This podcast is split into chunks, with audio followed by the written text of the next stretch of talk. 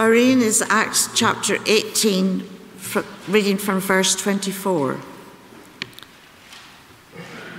Meanwhile, a Jew named Apollos, a native of Alexandria, came to Ephesus.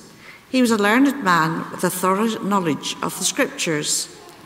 He had been instructed in the way of the Lord, and he spoke with great fervour and taught about Jesus accurately, though he knew only the baptism of John.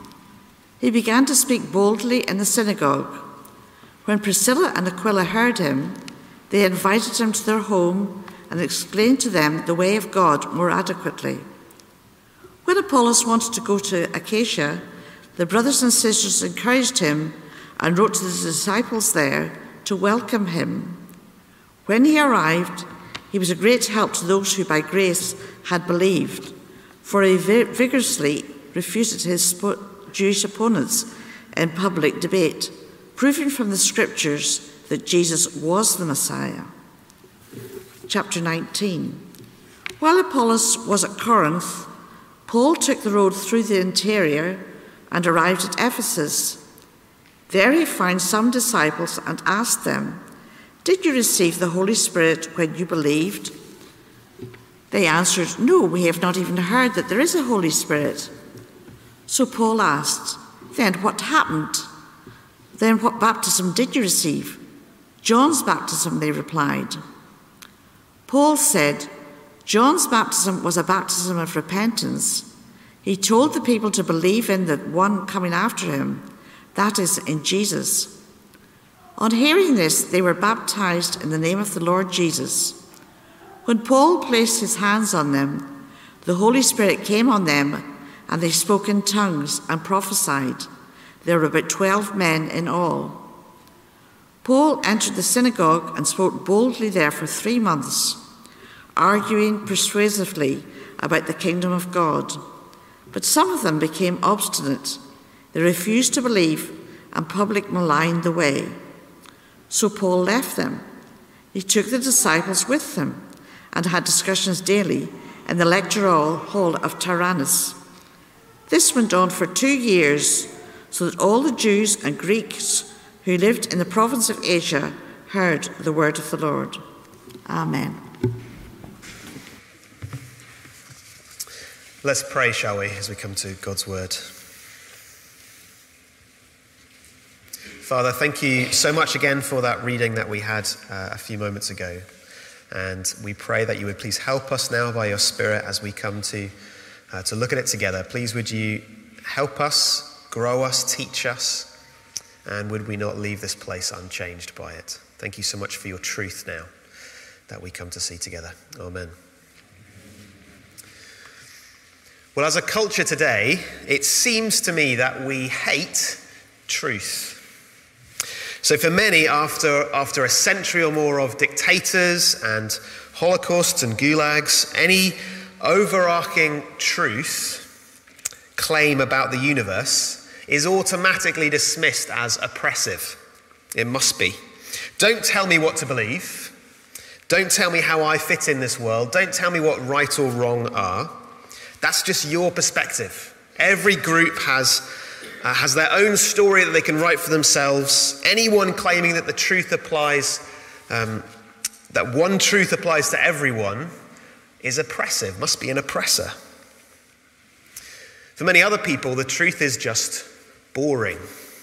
We've all heard the phrase fake news, haven't we? The fact is that the only reason people get away with spreading false information, whether that's media outlets or politicians or whoever, is because fake news is often more entertaining than real news. It's often more attention grabbing and shocking. It's often more what we click on.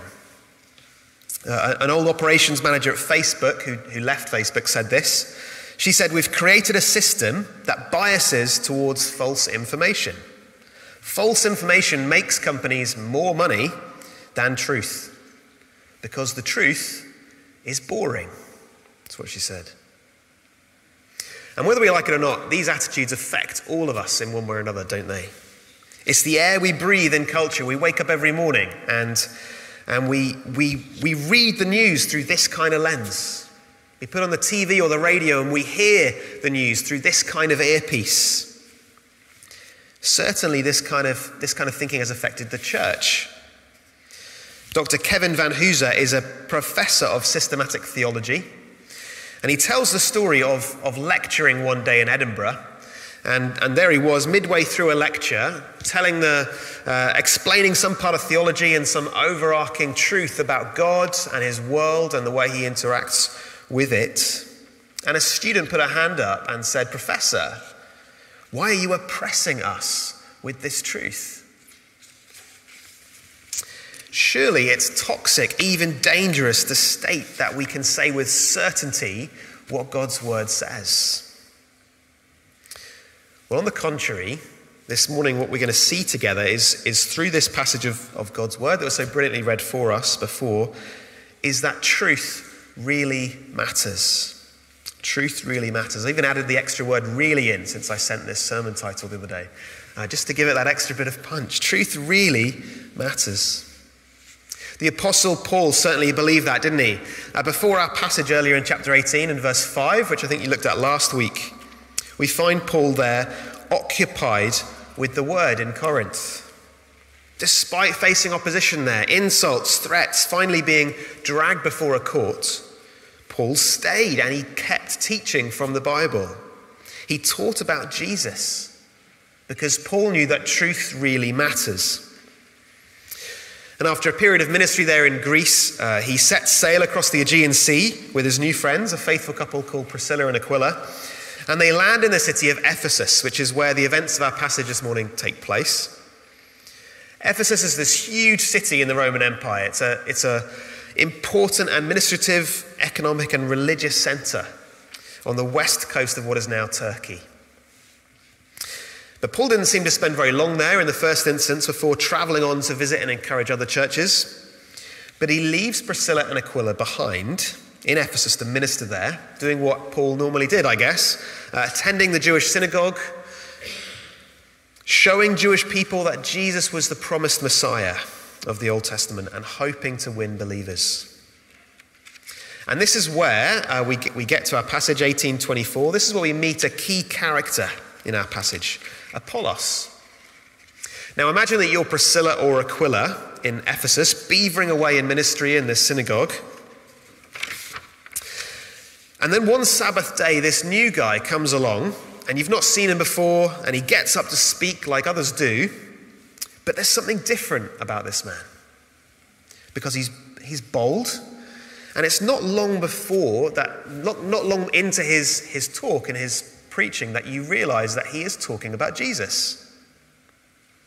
And Luke, who's writing this account, he gives us a really complimentary description of Apollos. He seems to go out of his way to give us a good impression of this man. Look at verses 24 and 25. Apollos, writes Luke, is a man competent in the scriptures in the Old Testament.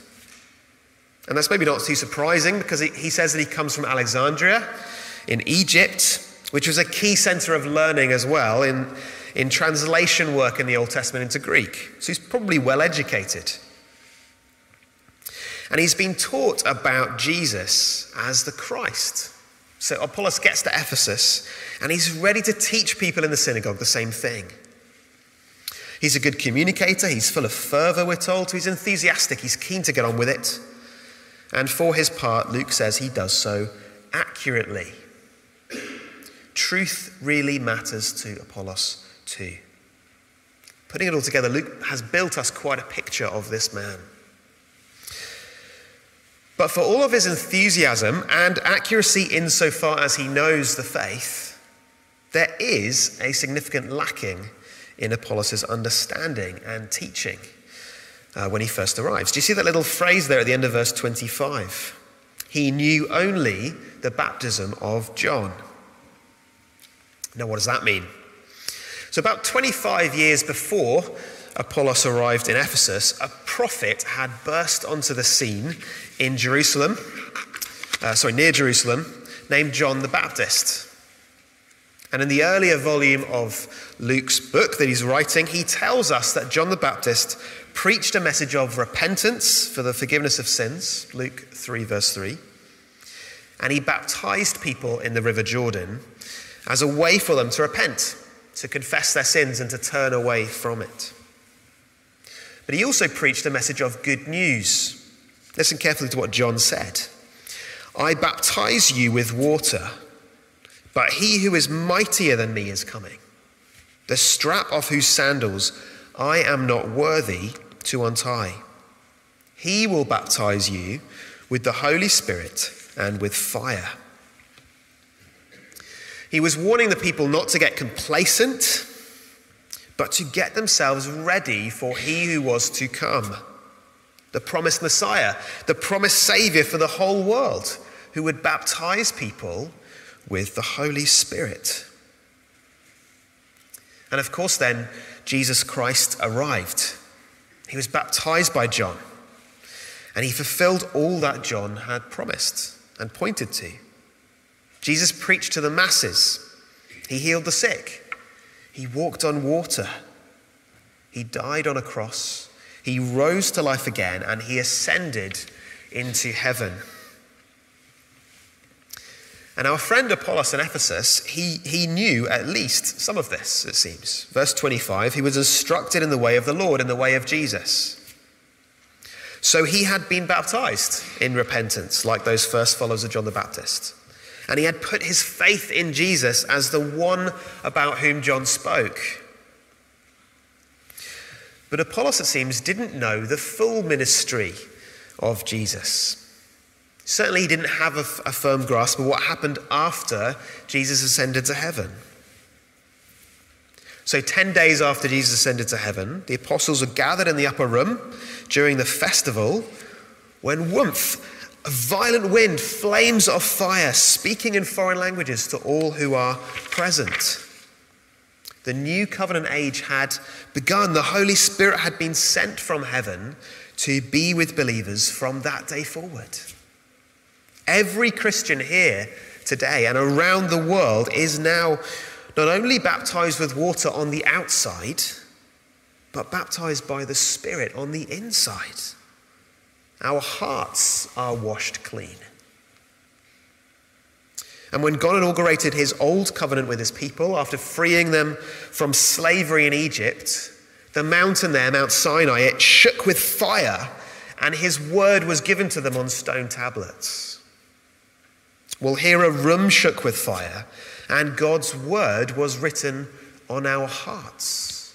Truth really matters to God. We are changed from the inside out. We are being transformed into the image of Christ from one degree of glory to another by the Holy Spirit. That day of Pentecost changed everything for every one of God's people forever. But it seems that Apollos didn't know about that. He didn't have a clear understanding of this new covenant, this new way of life that Jesus had given Christians by the Spirit. Presumably, no one had explained it to him yet. Apollos was a believer in Jesus. He was baptized, he had the Spirit, but his understanding was incomplete. You could say his thinking was kind of stuck in old covenant terms, like someone had hit the button for him uh, of pause during the time of Jesus' earthly ministry. Now, fortunately for Apollos and for the spread of the gospel, who should be sitting there in the synagogue that day to hear him speak in Ephesus but Paul's friends and partners, Priscilla and Aquila? And we'll come back to them in a little bit. But pretty soon, Apollos would, would move on to Greece in his ministry. And I, wanna, I want us to look at chapter 19 and what he left behind him. I hope you're tracking with me so far. It's a lot of comings and goings. Chapter 19, verse 1. Look with me there. Apollos goes, uh, and sometime after that, the, the Apostle Paul returns to Ephesus. And he's going to minister in the city for a few years. And when he arrives, presumably overjoyed to be reunited with his friends, he finds the group of disciples in the city that he's left behind has grown, and there are some new, new people around. A dozen men, it says in verse 7. Now, notice they're called disciples here which in Luke's writing normally means they are believers in Jesus, but not quite always. And actually, as we can see here, appearances can sometimes be deceptive. That's certainly uh, the case here. Paul certainly suspects something is amiss with these guys because he asks them, verse 2, do you see that there? He asks them a question Did you receive the Holy Spirit when you believed? Which is a weird question, isn't it?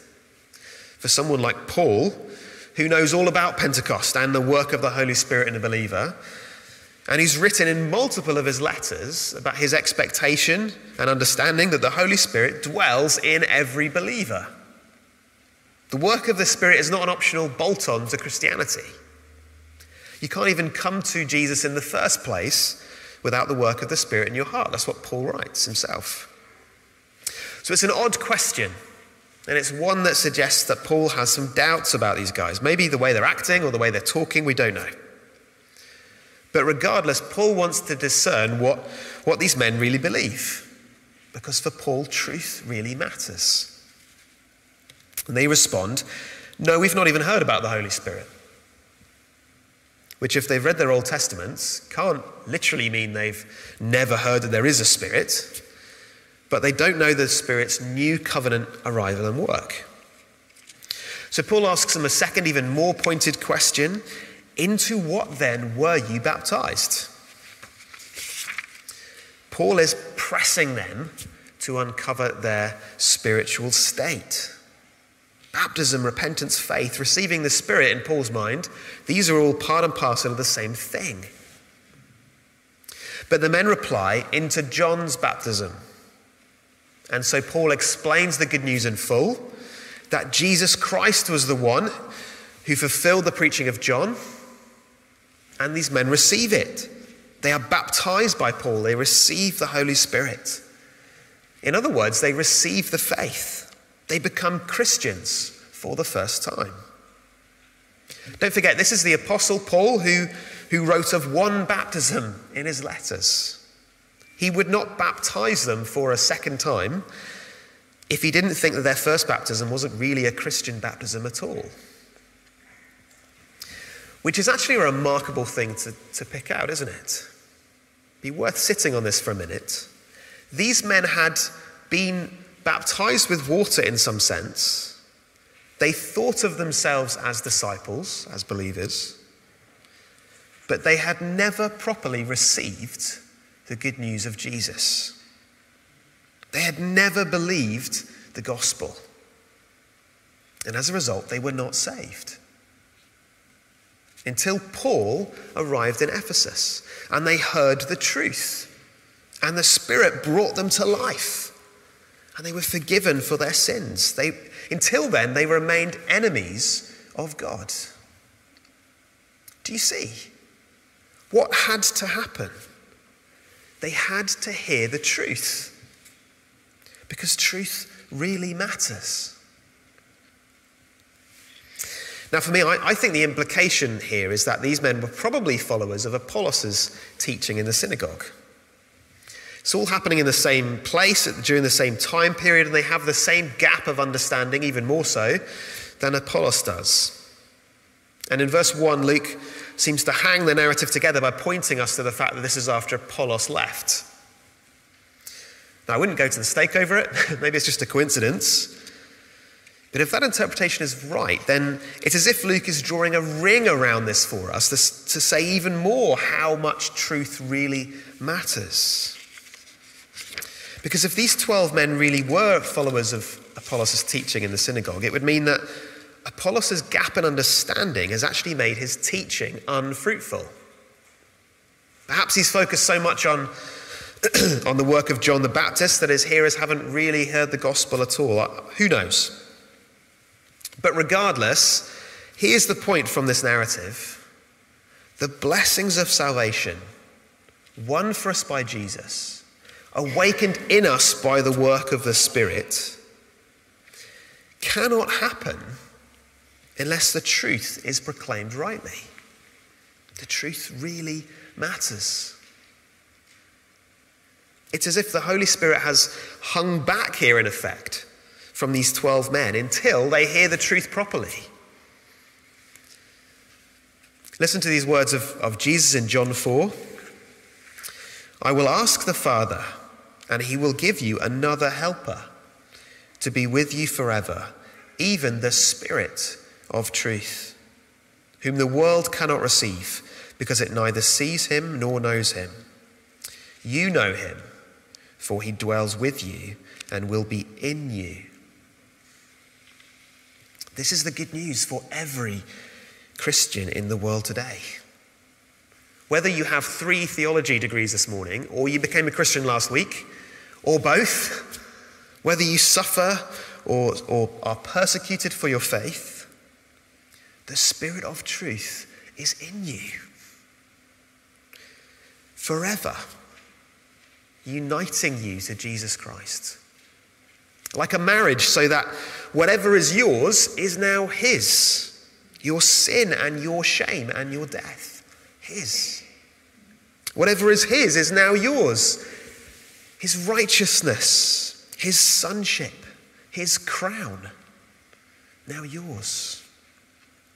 Jesus Christ is the truth, and the Spirit of truth loves to bring blessing and fruit where the truth is accurately taught.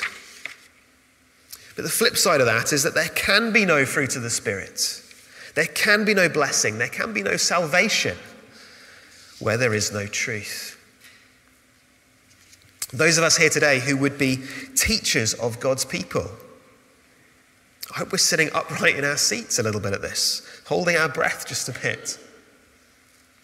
Pastors, elders, home group leaders, junior church or youth teachers, one to one disciplers, Christianity Explored hosts, anybody. We mustn't be timid or anxious in our ministry, that's not my point. But it's right, isn't it, to stop for a moment and to take this point to heart. If you are to teach, will you study the truth seriously? Will you do the hard graft of understanding the scriptures, understanding what God is saying to us?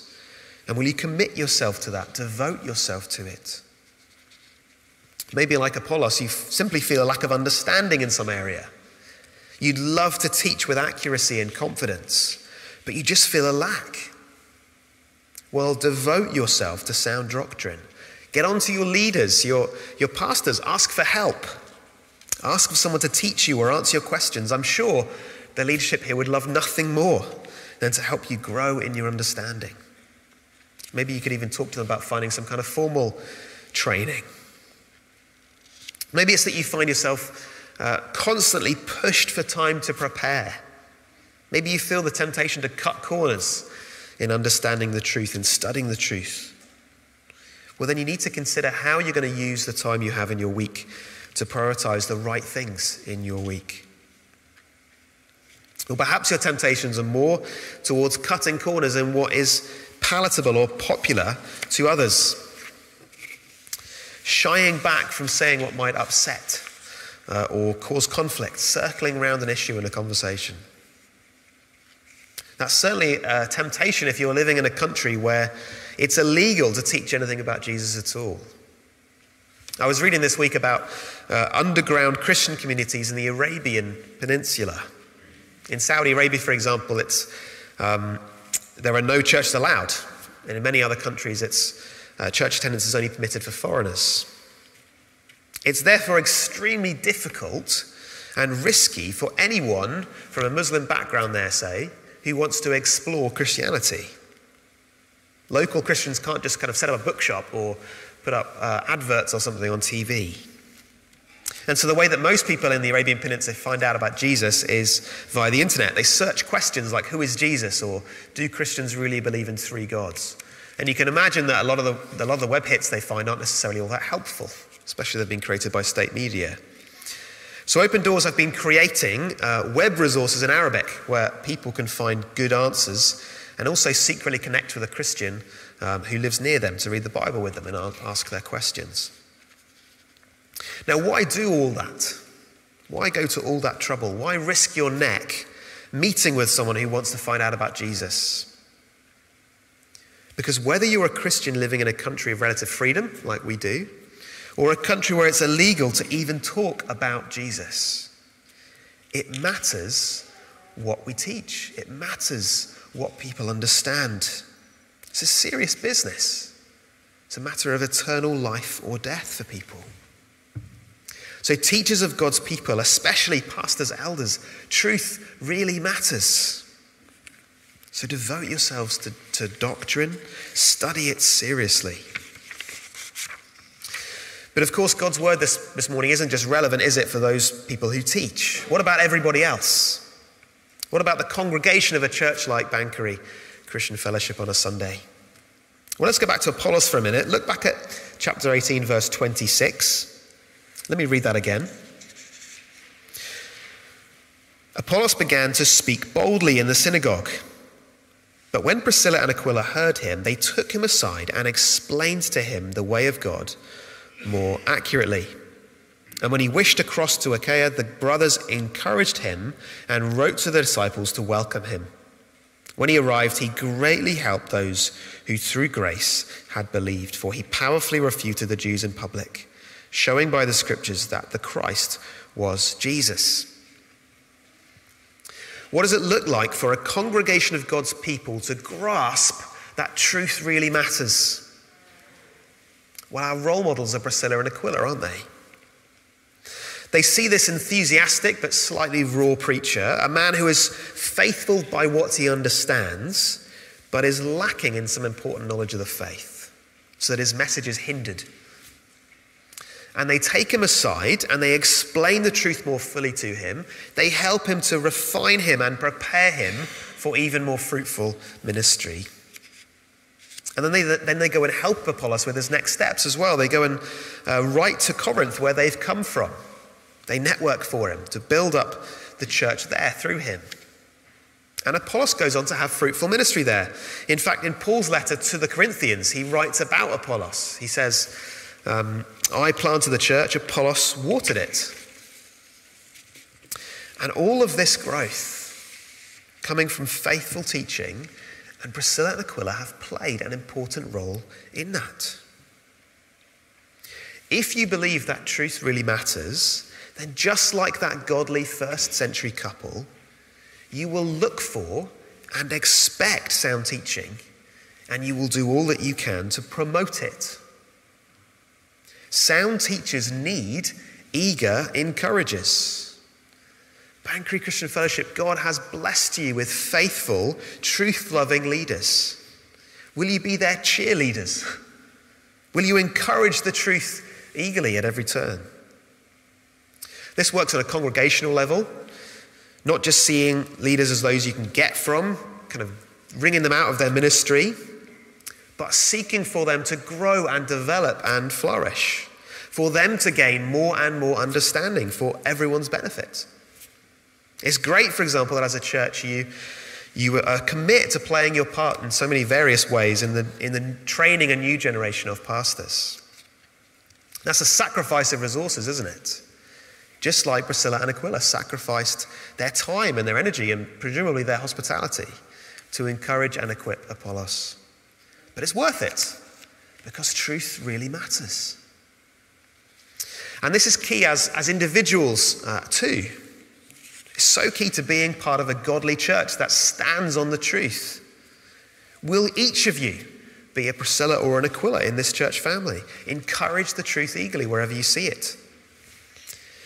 In my ministry in my last church, there were a few people I could count on to keep encouraging me. One dear older sister in the faith, in particular, would always, every single time, come up to me. She'd, uh, she'd find me after every time I preached. She'd put her arm around my shoulder and she would tell me what part of the passage or what part of the sermon um, she most loved or how it encouraged her or challenged her this week. It's incredibly encouraging. Regular teaching ministry of any kind is hard. It's, it's a slog to pour your heart into studying and teaching the Bible and praying for people that God's Spirit would be at work in them through the truth.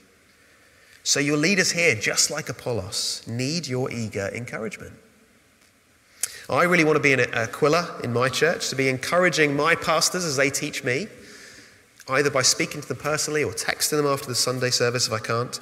Truth really matters. So hunger for it, expect it, most of all, encourage it. Teachers, study the truth seriously. Congregations encourage the truth eagerly. Last point all of us, all of us must hear the truth humbly. Apollos was a great speaker. He was competent, he was easy on the ear.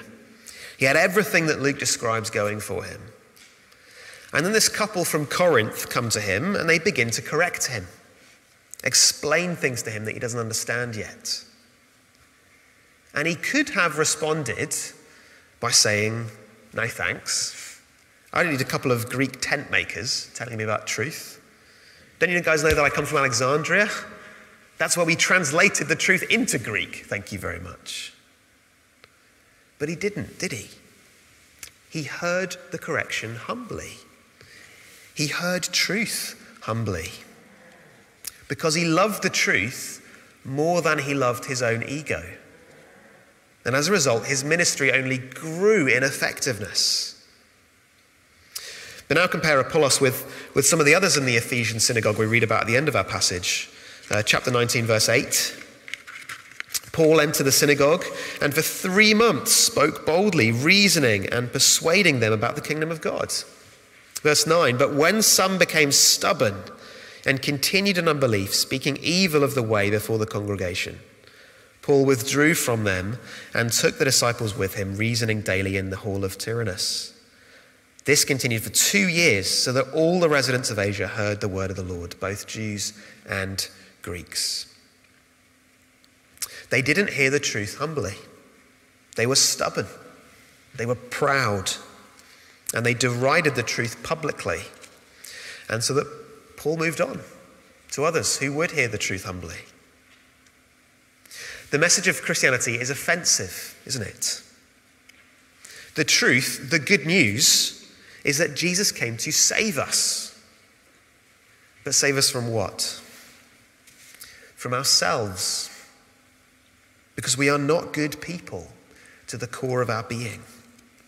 In fact, we are dark to our hearts. The biggest problems in the world are not government corruption or natural disasters or other people standing in the way of my happiness. The biggest problems in the world are one, my sinful heart and your sinful heart that are fundamentally selfish and do not love and trust our Creator and do not love properly the other people that He has created in His image. And two, God's judgment on our sinful hearts, which is what both caused the death in this world and also lies the other side of death for each one of us sin and judgment. That's offensive, isn't it? but it's also the truth. And as Jesus said, the truth will set you free. Because it's only when you accept all of that that you can even receive a Savior. A Savior who died so that you can be forgiven. And He sent His Spirit to live in your heart so that you might be changed, transformed. And so as we hear that, we have a choice, don't we? Either to hear the truth humbly, or as Luke puts it, to become stubborn and continue in unbelief. And that's true the first time you hear the truth, but it's also true every time we hear the truth.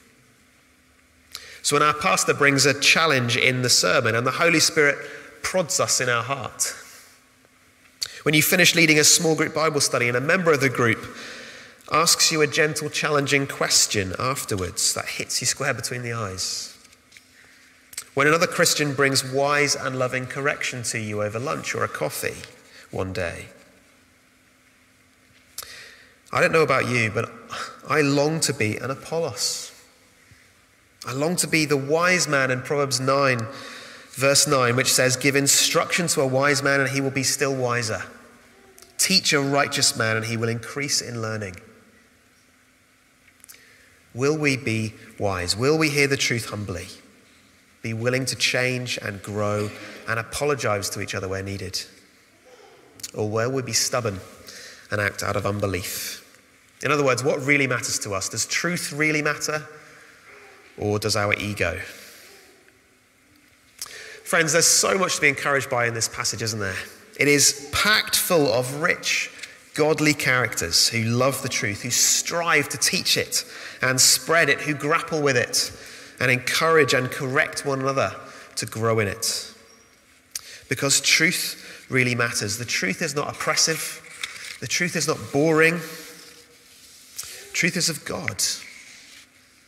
It is found in His loving and gracious word, written personally on our hearts by His Spirit.